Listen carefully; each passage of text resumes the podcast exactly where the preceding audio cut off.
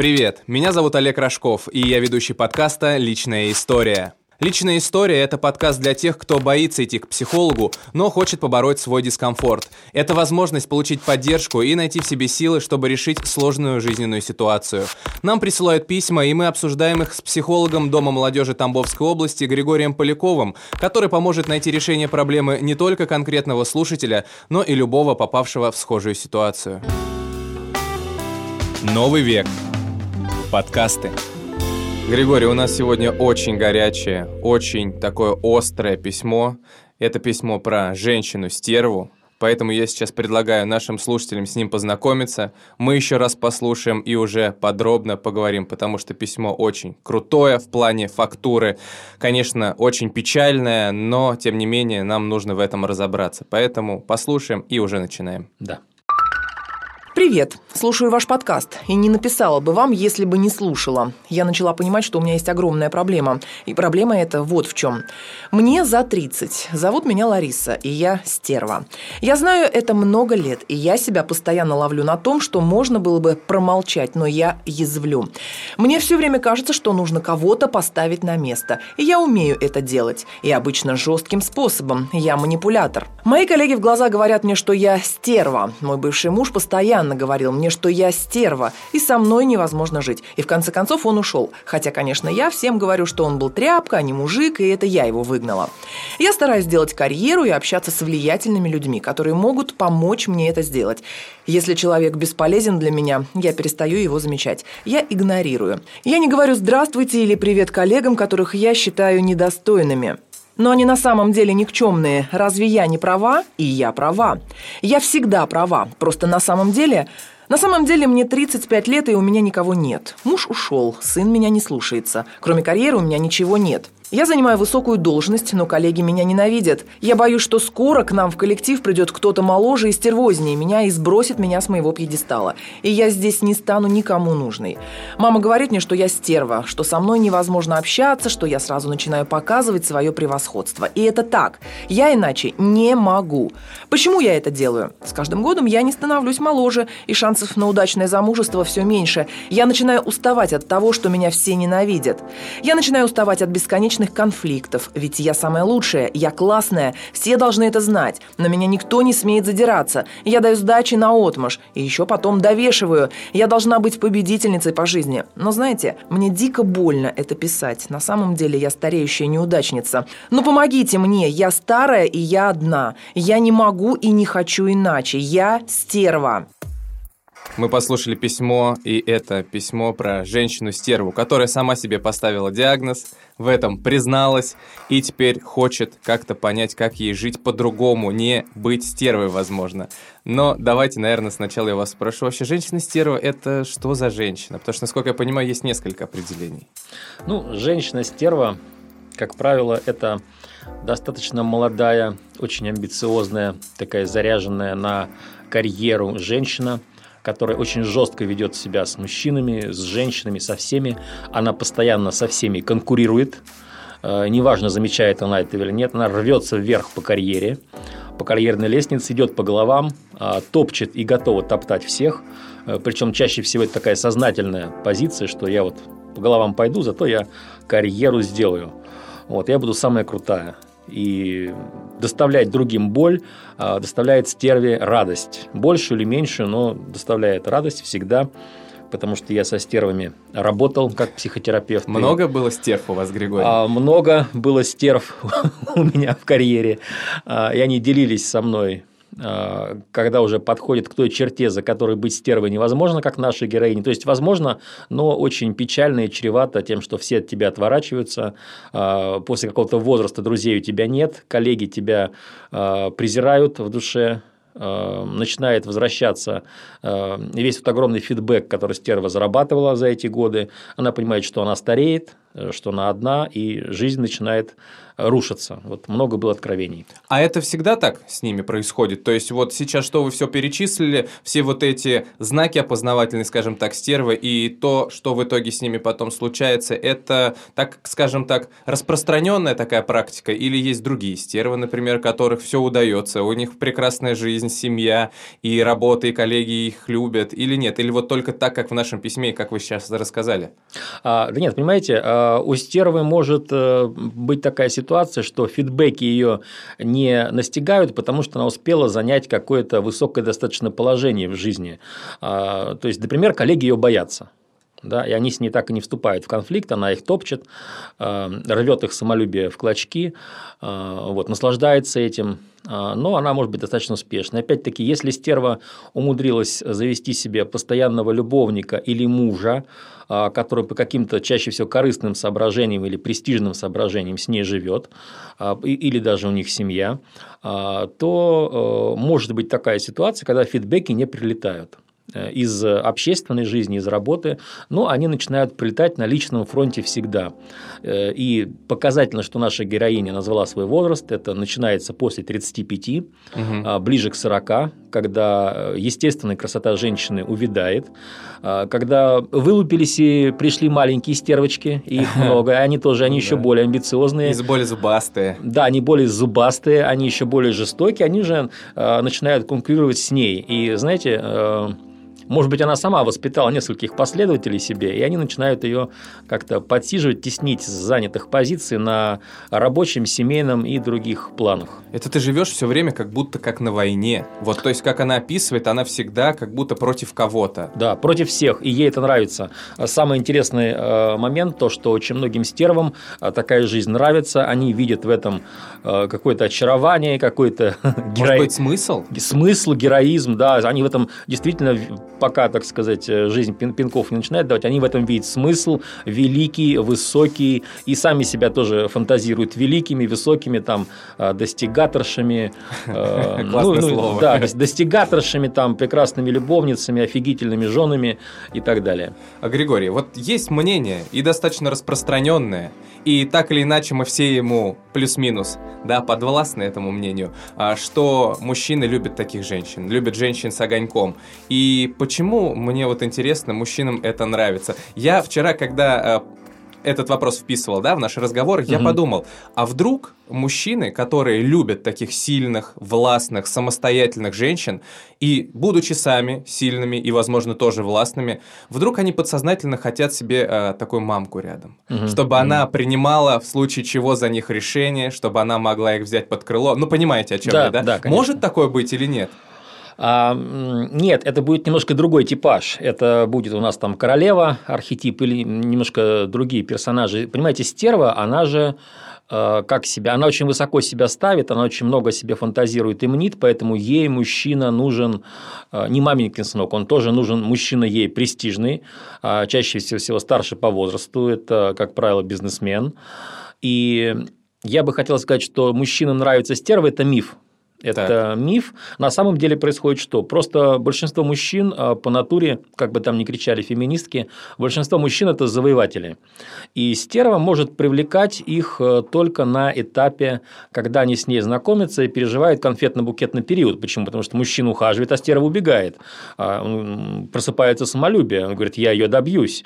И он начинает ее добиваться. А она начинает э, там э, всячески над ним издеваться. Он говорит, да, да не будет такого, ни одна от меня еще не ушла ушла, и это не уйдет. И вот в этом плане мужчины э, стерв любят, ну, опять-таки в некоторых кавычках, они любят их добиваться. На самом деле добиваться стерва может быть интересно, по поводу сексуальности стерв это чистой воды миф, потому что можно посмотреть э, там любую психологическую литературу, даже популярную, а там всегда описано, что стерва – это холодная женщина, у нее нет чувств. А она может быть технически великолепна в сексе, но она всегда холодная, как лед. То есть это прям Сто процентов. Да, это входит э, в описание стервы. Она холодная. Иначе никак. Иначе никак. Понимаете, иначе она не была бы стервой, она называлась бы как-нибудь по-другому. Она бы называлась там принцессой, служанкой, королевой. Э, очень много стипажей. Есть корпоративная терминология. Опять не буду сейчас... Э, а вот роковая женщина, это тоже стерва или нет? Нет, нет. Роковая женщина – это совершенно другое. Роковая женщина, там как раз море чувств, как один мой знакомый говорил, это очень сердечные женщины в начале, но очень э, как бы такие проблемные в конце. Угу. Роковая женщина нет, это более сексуальный типаж, а, он более мягкий, роковая женщина. Она создает э, мужчинам проблемы не потому, что она этого хочет, в отличие от стервы, а потому, что у нее в голове беспорядок, и когда э, с ней мужчина отношения начинает, она тоже, как и стерва, не умеет э, себя вести с мужчиной по-настоящему правильно. Поэтому рано или поздно она его губит. Угу. Да, там другие психологические проблемы у роковой женщины.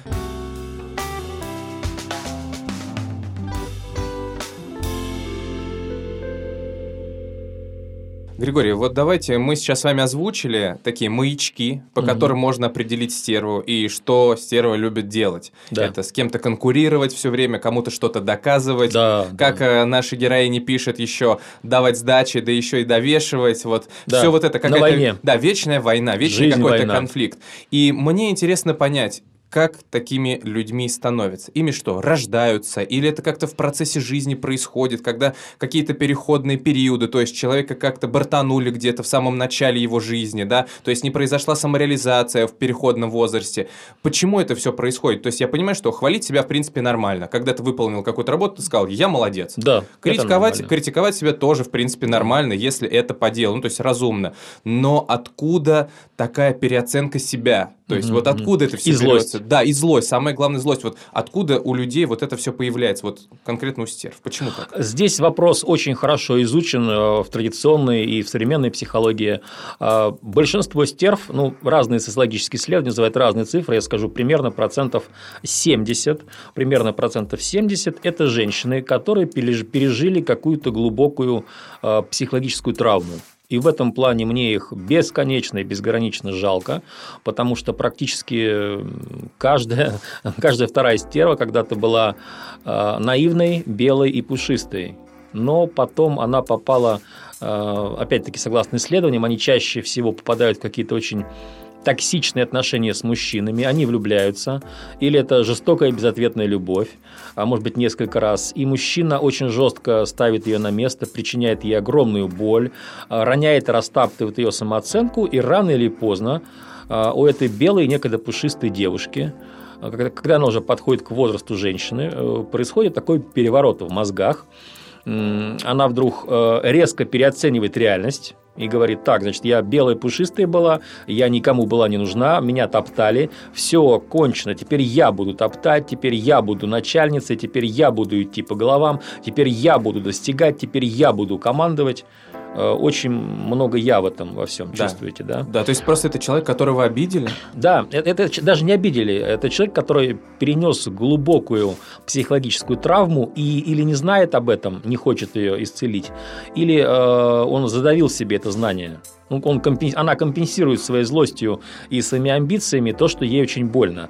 Вот я даже себе написал, тоже готовился, потому что письмо, конечно, дьявольски острое. Острое, согласен. Как языки пламени, я бы сказал. Да, да. Девушку очень жалко, Ларису. Так вот, стерва, прежде всего, она какая? Она злая. А почему она злая? Потому что э, некогда у нее произошла психологическая травма, и ей в душе очень больно. И от этой боли возникает страх, а ответ страха – это две э, реакции – бей или беги. И у стервы возникает постоянный «бей». То есть вот эта вот злость, это агрессия стервы, это на самом деле происходит из глубокого источника боли и страха, потому что кто-то очень сильно ей нанес какую-то рану. То есть эти люди, которые не умеют прощать?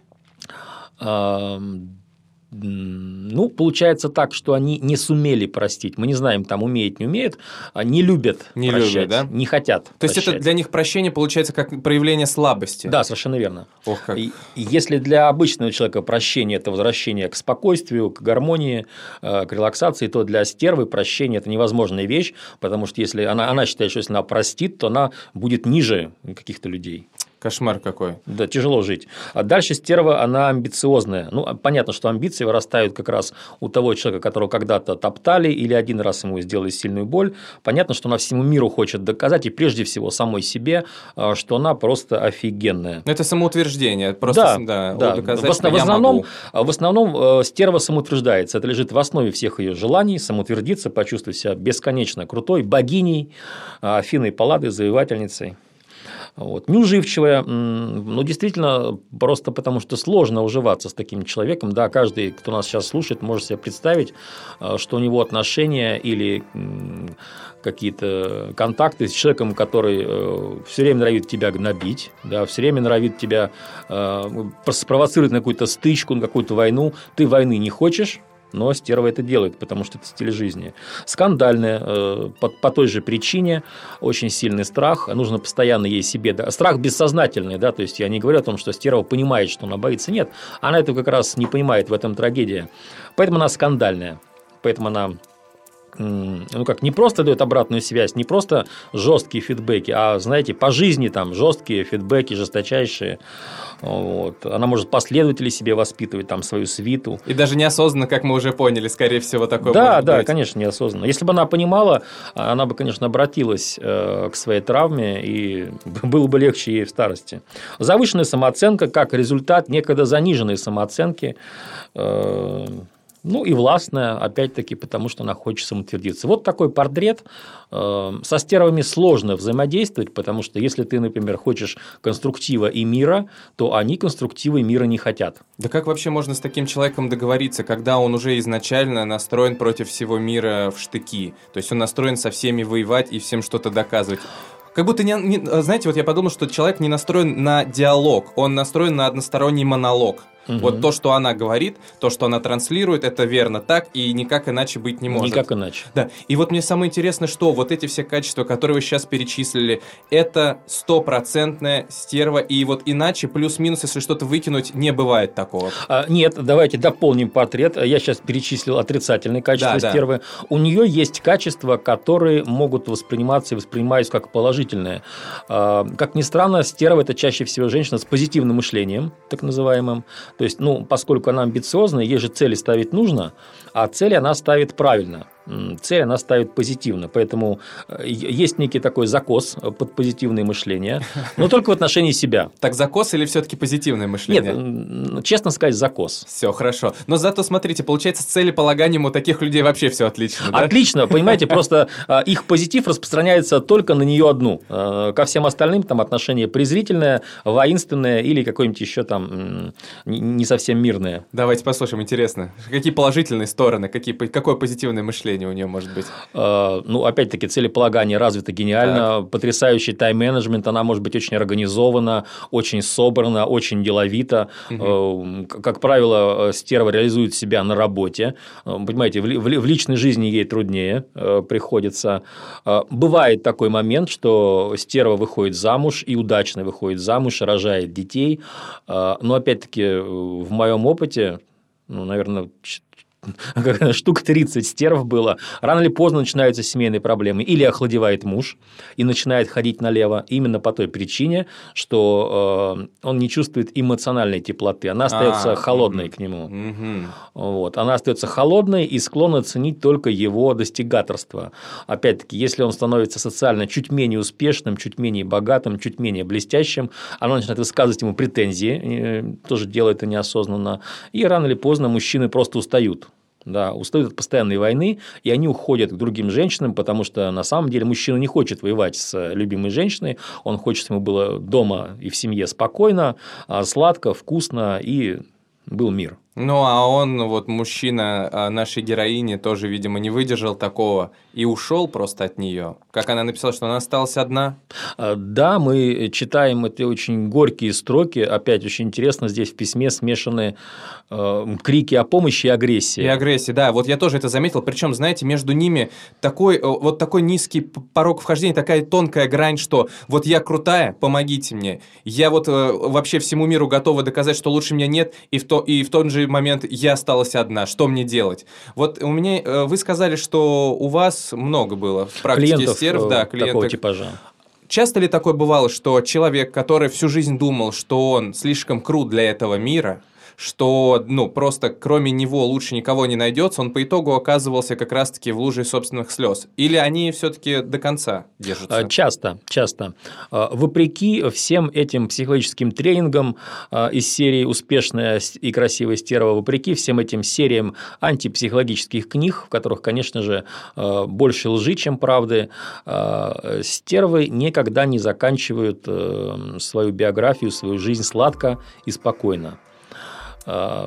Момент такой, что они не любят озвучивать это. Знаете, такая стерва, от которой, э, у которой начались проблемы в личных отношениях и проблемы серьезные. Э, на работе теснят ее более молодые, более зубастенькие стервочки, ну и так далее. Э, в общем, те самые фидбэки, которые приходят, это обычно после 35, как раз к 40 начинается. Красота увядает, а стервы, как правило, красиво она холодна, сексуальна и красива. При этом красота начинает увядать в семье все это начинается, но она же не может заявить э, всему миру. И, кстати, чаще всего к психологам, к терапевтам такие люди не приходят, потому что для них дико болезненно вообще самой себе признаться, что у меня есть проблемы, и мы чуем эту боль э, в письме нашей героини. Да, мы уважаем ее, мы сочувствуем ей бесконечно и безгранично, но мы вынуждены сказать о том, что э, большинство э, людей такого психотипа, как она, за помощью не обращаются, они просто становятся мрачными, как мрачными стареющими женщинами. И озлобленными. Ну да, да.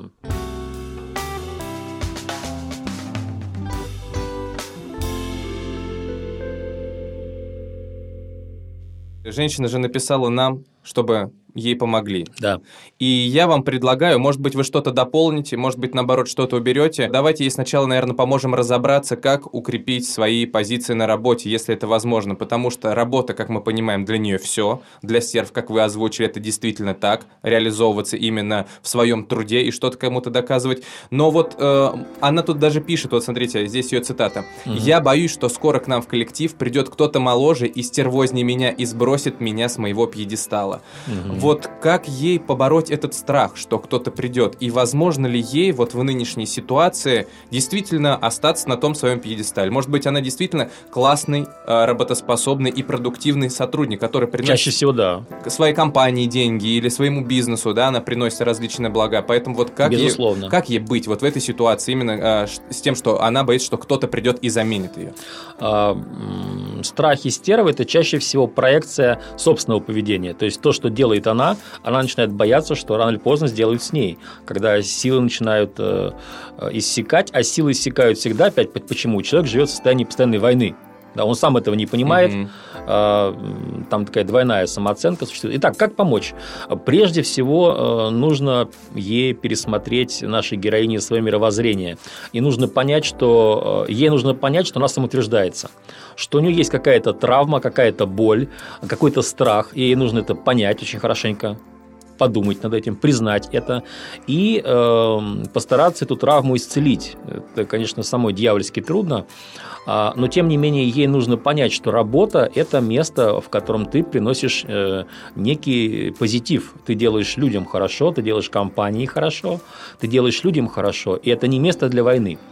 А, на самом деле э, вот этот вот интеллектуальный косяк любой стервы, она не понимает, она органически не понимает, что сотрудничать – это гораздо выгоднее, чем воевать. А, стерва живет одной битвой. Вот она сейчас выиграла битву, ей хорошо. Потом вторую выиграла, третью выиграла и так далее. Но на самом деле это краткосрочное сотрудничество. Мы знаем, что сотрудничество а, гораздо более полезное, которое выстроено с отношениями, с хорошими с людьми, правильно? Да, конечно.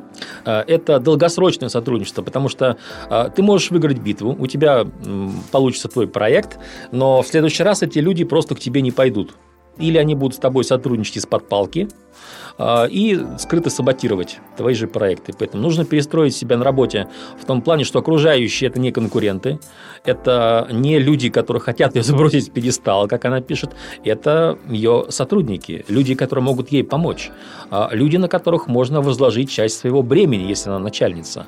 А вообще эти люди, как бы они нормально к ней настроены будут, если она перестанет с ними воевать. То есть война – это только у нее в голове? Конечно, да, война всегда в голове. Второй э, пункт, по которому, вторая ситуация, по которой я хотел бы, чтобы мы ей помогли или вы дали какой-то совет, это как раз-таки вытекает из первого, это взаимоотношения между коллегами. Угу. Не знаю, как у нее ситуация складывается, но мы с вами э, проводим большую часть нашей жизни на работе. Да, и, да. естественно, взаимодействуем там с людьми. И хорошие отношения в коллективе – это залог хорошей работы твоей, да, да, да. хорошего самочувствия и в целом настроения, да, да когда ты Да, находишься... в конце рабочего дня, когда ты уходишь, а, никому не нравится чувствовать, что вот какие-то сражения происходили, угу. там ты выиграл, здесь тебя напрягли напрягли, там еще что-то. И уносить это все с собой домой еще. Да, еще об этом думать. Вот как есть с коллегами, Бог. можно ли вообще да, наладить ей отношения сейчас? Когда она говорит, что я там э, круче них, и они там вообще никто и так далее. То есть вот ей как-то сейчас можно поменять свое отношение, показать это коллегам, чтобы они, знаете, не отшатнулись неожиданно от ее резкого порыва доброты?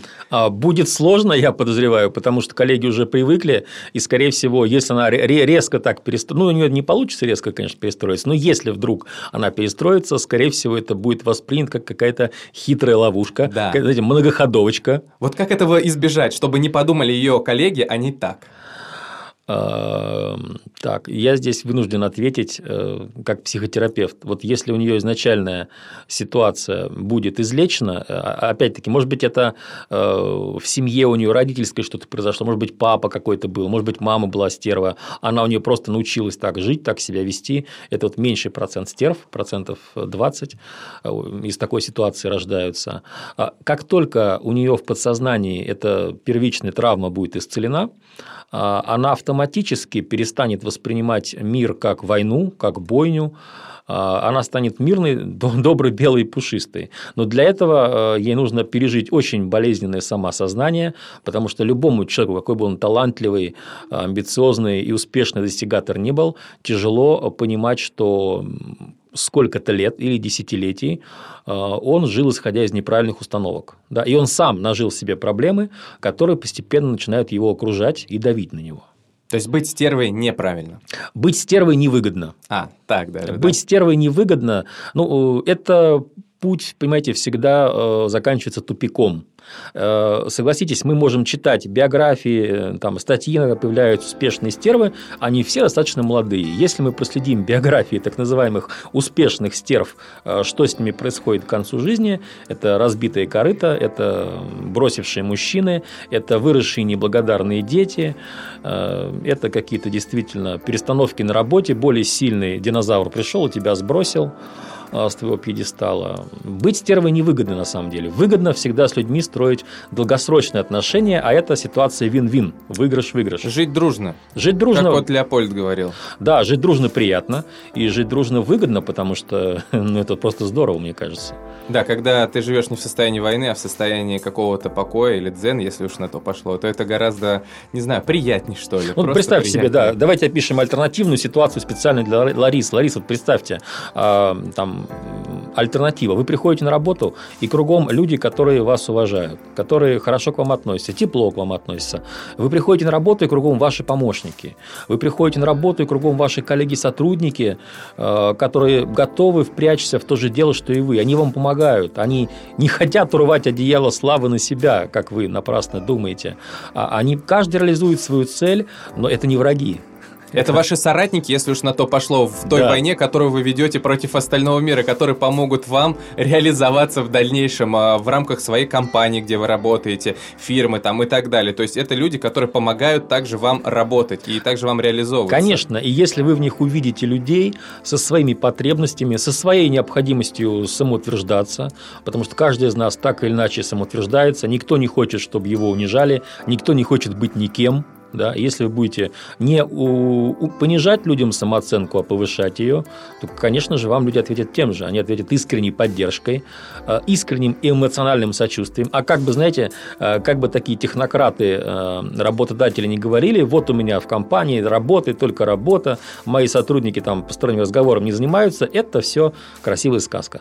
Мы все знаем, что на работе хотя бы какие-то пятиминутки, перекуры, кофе, и всегда люди говорят на личные темы. Всегда есть личные общение, какая бы работа ни была. Даже, даже если вы на космонавта тренируетесь и там на президента Соединенных Штатов, а, всегда возникают какие-то личные вопросы. Потому что люди – это люди, они не могут не общаться. Аминь, Григорий, аминь. Да, нельзя превратить человека в робота.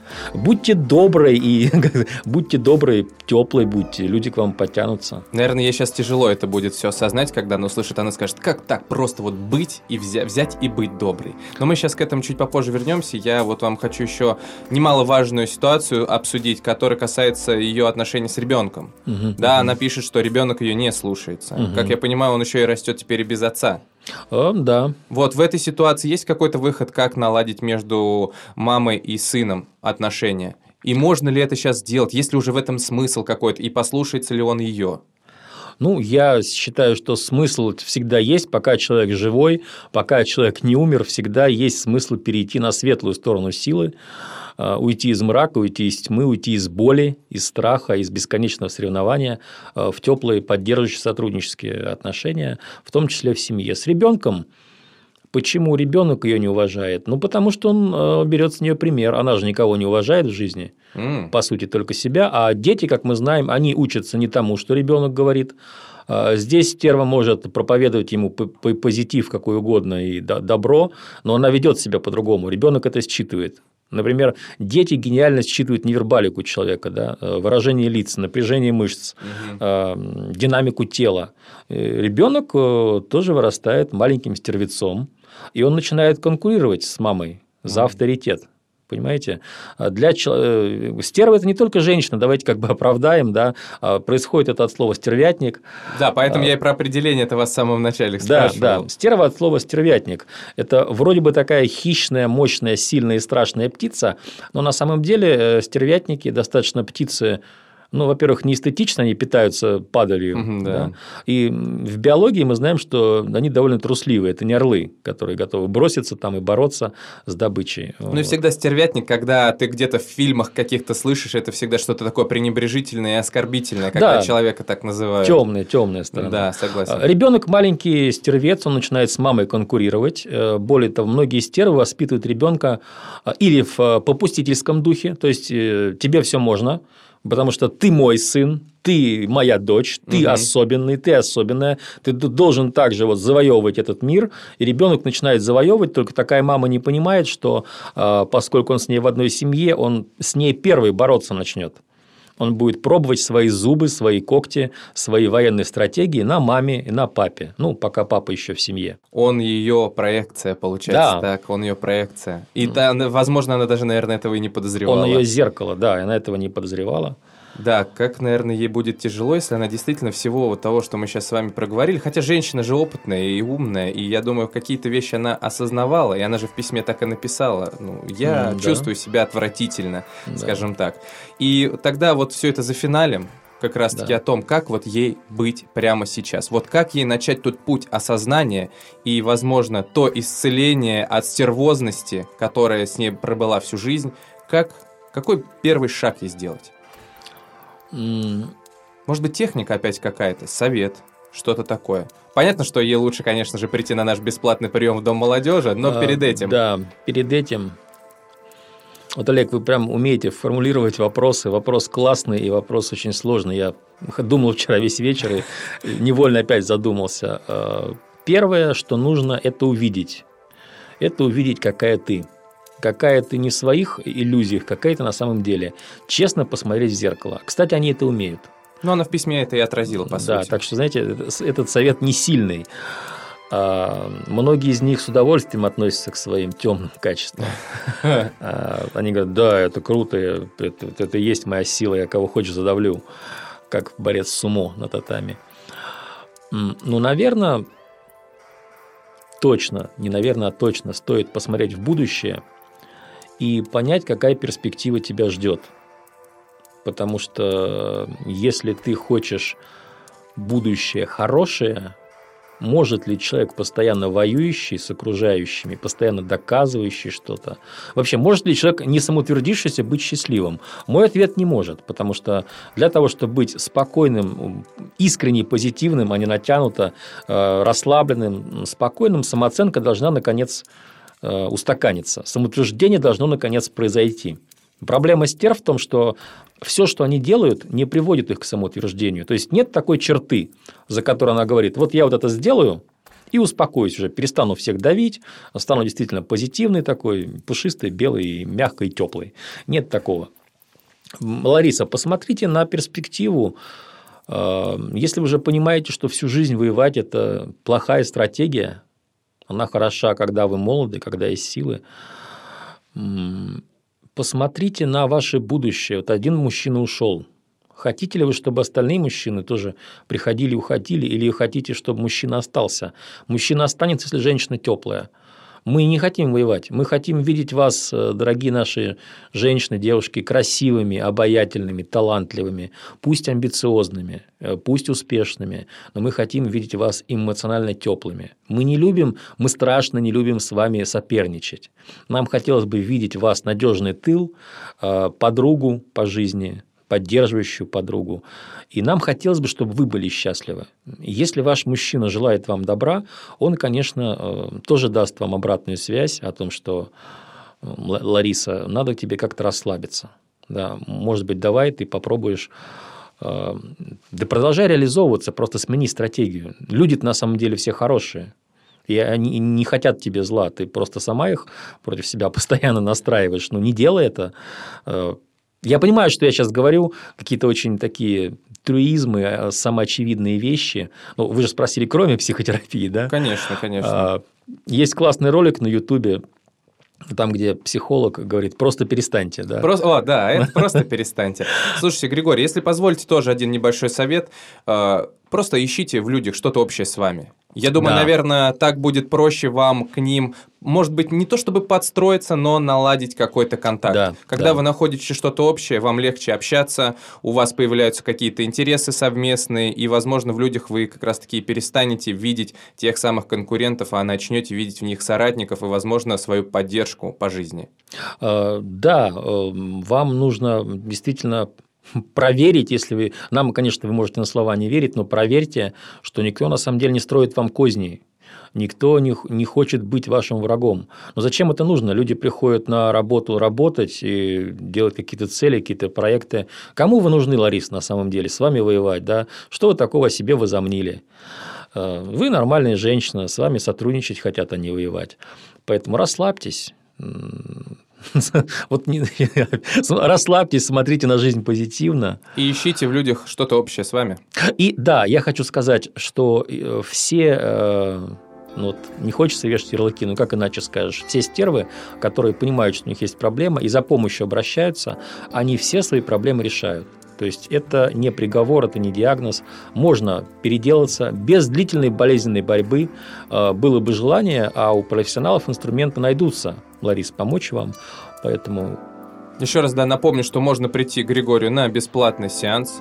Это каждый четверг Номер есть и в нашей группе ВКонтакте, и на нашем сайте. Единственное, что от вас требуется, это просто назвать промокод при записи. И желательно заранее записаться, то есть за несколько дней позвонить и обговорить конкретное время. Промокод «Личная история», так же, как называется наш проект. У меня еще к Ларисе такая рекомендация. Продолжайте слушать наши подкасты. Вы молодец.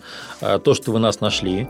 Я так понимаю, вы несколько тем послушали, потому что мы все-таки с Олегом у вас вызвали доверие. Раз вы нам написали, то вы нам доверяете. И поверьте, мы очень хотим вам помочь. А, слушайте наши подкасты. Если не прослушали какие-то прошлые изначальные подкасты, послушайте их, потому что мы очень много психологических тем с Олегом разбираем.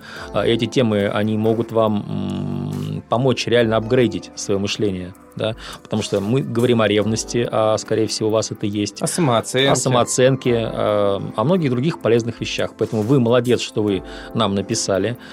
Стопроцентная перспектива у вас есть, вы не будете старой, одинокой и всеми покинутой, а если вы будете думать по-доброму.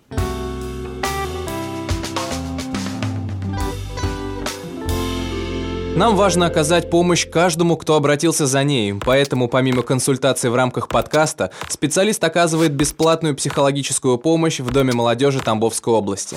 Запись по номеру телефона 8 902 732 0701. При записи указать наш промокод «Личная история».